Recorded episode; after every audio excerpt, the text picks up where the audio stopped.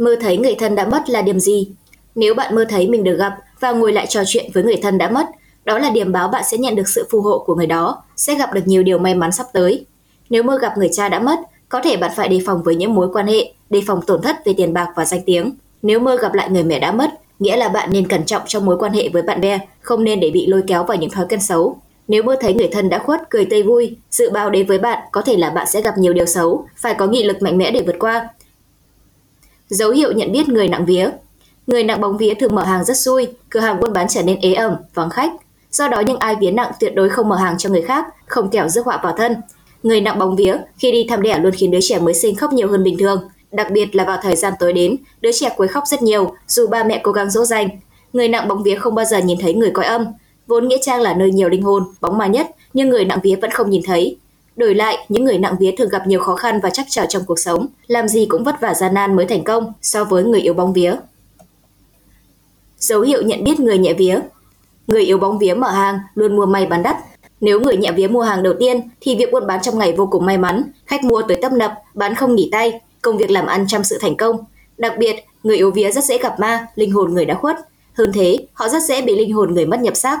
Khi ngủ say, hồn vía của người yếu bóng vía rất dễ xuất thần đi ngao du khắp nơi. Điều này khiến sáng thức dậy, cơ thể mệt mỏi và đau nhức.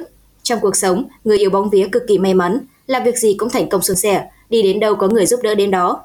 Tuy nhiên, người nhẹ vía rất nhát gan, dù quyết định nhưng không dám thực hiện.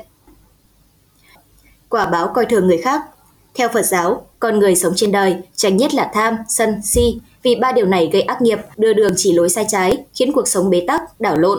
Coi thường người nào đó là sân, sân là cơn nóng giận, thủ hận, không hài lòng. Coi thường người khác cũng là si, mê muội, nông cạn, thiếu hiểu biết. Đánh giá thấp về người khác chính là biểu hiện của sự ngu muội, không nhìn thấy toàn diện vấn đề, có cái nhìn phiếm diện theo năng lực của bản thân.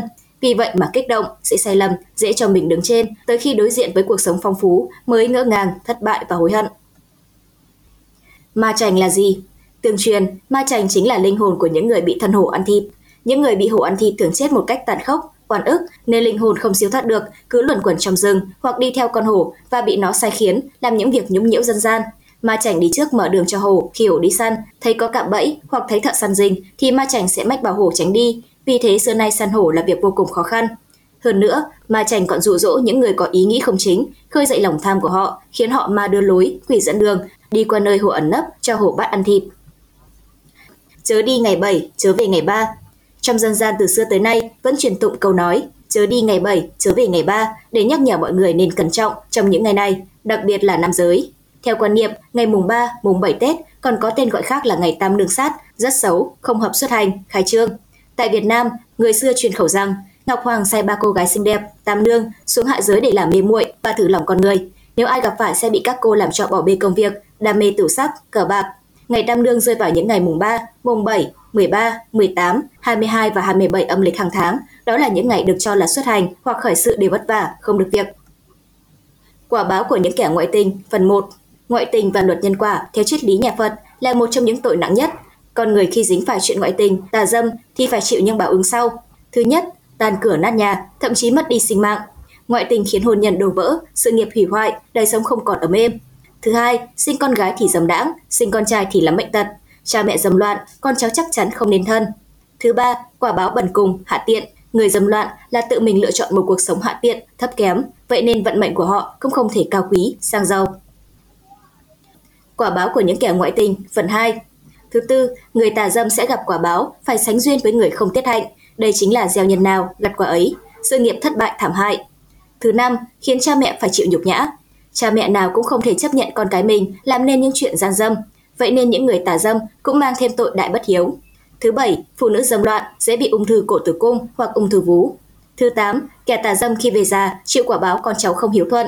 Người mà phóng đãng khi còn trẻ về già chịu nhận ác báo bần cùng hạ tiện, không người chăm sóc, cô đơn khổ sở, thống khổ muôn phần. Cúng dường là gì? Cúng dường hiểu theo nghĩa đen là cung cấp, dưỡng nuôi những bậc tôn kính như ông bà, cha mẹ, những người có công truyền giảng đạo lý đúng đắn và những điều hay lẽ phải như ba ngôi báu, Phật, Pháp, Tăng. Cha mẹ là những đấng sinh thành cho ta sự sống, nuôi ta khôn lớn, nên ta phải có trách nhiệm yêu quý và phụng dưỡng cha mẹ lúc tuổi già, bệnh tật, ốm đau. Còn cúng dường dành cho Tam Bảo, Phật, Pháp, Tăng là hành động để nuôi dưỡng Tam Bảo được trường tồn làm lợi ích cho chúng sinh.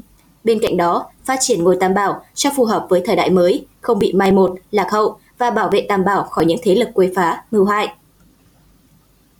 Năm loại cây có ý nghĩa xấu trong phong thủy. Thứ nhất, cây mít.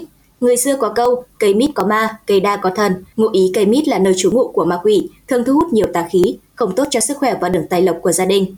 Thứ hai, xương rồng. Xương rồng là loài cây giàu sức sống, thế nhưng những gai nhọn của nó lại không tốt về mặt phong thủy. Sự gai góc của xương rồng sẽ cản trở tài vận và vượng khí của gia đình. Thứ ba, cây liễu. Bởi cành cây quá mềm yếu, lúc nào cũng rủ xuống nên khá thiếu sức sống, gia đình khó vươn lên để thu hút tiền tài, giàu có. Thứ tư, cây dâu tằm. Theo tiếng Hán, cây dâu tằm đọc là tang, đồng âm với tang thương, tang tóc nên thường gợi đến những điều không may. Thứ năm, cây dương sỉ. Cây dương sỉ phát triển nhanh, cành lá xanh tốt nhưng cũng là loại cây xui rủi không nên trồng trước cửa nhà. Tục thờ cá ông của người Việt Tục thờ cá ông, tức cá voi, cá heo, cá nhà táng và các loại cá lớn nói chung là một tín ngưỡng dân gian vùng duyên hải miền Trung và miền Nam Việt Nam, từ Thanh Hóa đến toàn bộ các tỉnh ven biển miền Nam. Đây là tín ngưỡng của cư dân vùng biển hay còn gọi là vạn trai. Cá ông ở đây là những con cá voi mà theo ngư dân chính là thần Nam Hải, triều đình sắc phong là nhân ngư hay đức ngư. Ngư dân thường phối thờ cá ông cùng các vị thần khác đã giúp đỡ và phù hộ cho ngư dân no ấm như ngũ hành nương nương, hữu lý ngư, tả lý lịch. Sáu con vật là đệ tử thần tài, phần 1. Thứ nhất là loài ong.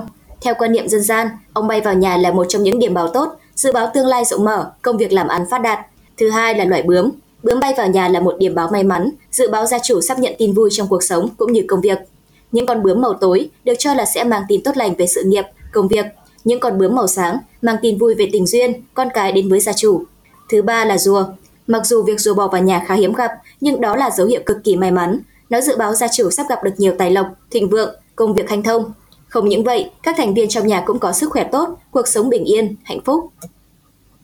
Sáu con vật là đệ tử thần tài, phần 2. Thứ tư là chó. Từ xa xưa, người ta đã tin rằng chó đến nhà thì sang, những chú chó được tin là có khả năng mang tới may mắn, thành công, tài vận hành thông, tình duyên rộng mở. Thứ năm, chim én. Chim én là biểu tượng của sự giàu có, hạnh phúc. Chúng chỉ sống ở những nơi mang lại cảm giác an toàn. Vì vậy, chim én nằm tổ trong nhà là điều cực kỳ tốt, chứng tỏ nhà bạn có phong thủy tốt lành, tương lai sẽ đón nhận nhiều may mắn, tài lộc. Thứ sáu là cóc vàng. Nếu bắt gặp một con cóc có màu vàng sáng, thân to, đôi khi có cả chấm đỏ trên lưng thì đó là dấu hiệu cực kỳ may mắn. Người ta tin rằng vị khách quý này sẽ mang đến những tin tốt lành về sự thịnh vượng, no đủ, quả báo nợ tiền không trả. Làm người, có nợ nhất định phải trả. Việc vay không chịu trả chính là biểu hiện của tập ích kỷ, cháu trở. Bạn đang tự gieo nghiệp hèn cho chính mình. Nhanh thì cho đời này, muộn thì cho đời sau. Phật dạy tiền bạc phải phân minh, tình ái phải dứt khoát. Ngay cả anh chị em trong nhà cũng cần phải rõ ràng chuyện tế nhị này. Khoản nào vay cần trả, khoản nào cho thì phải biết ơn.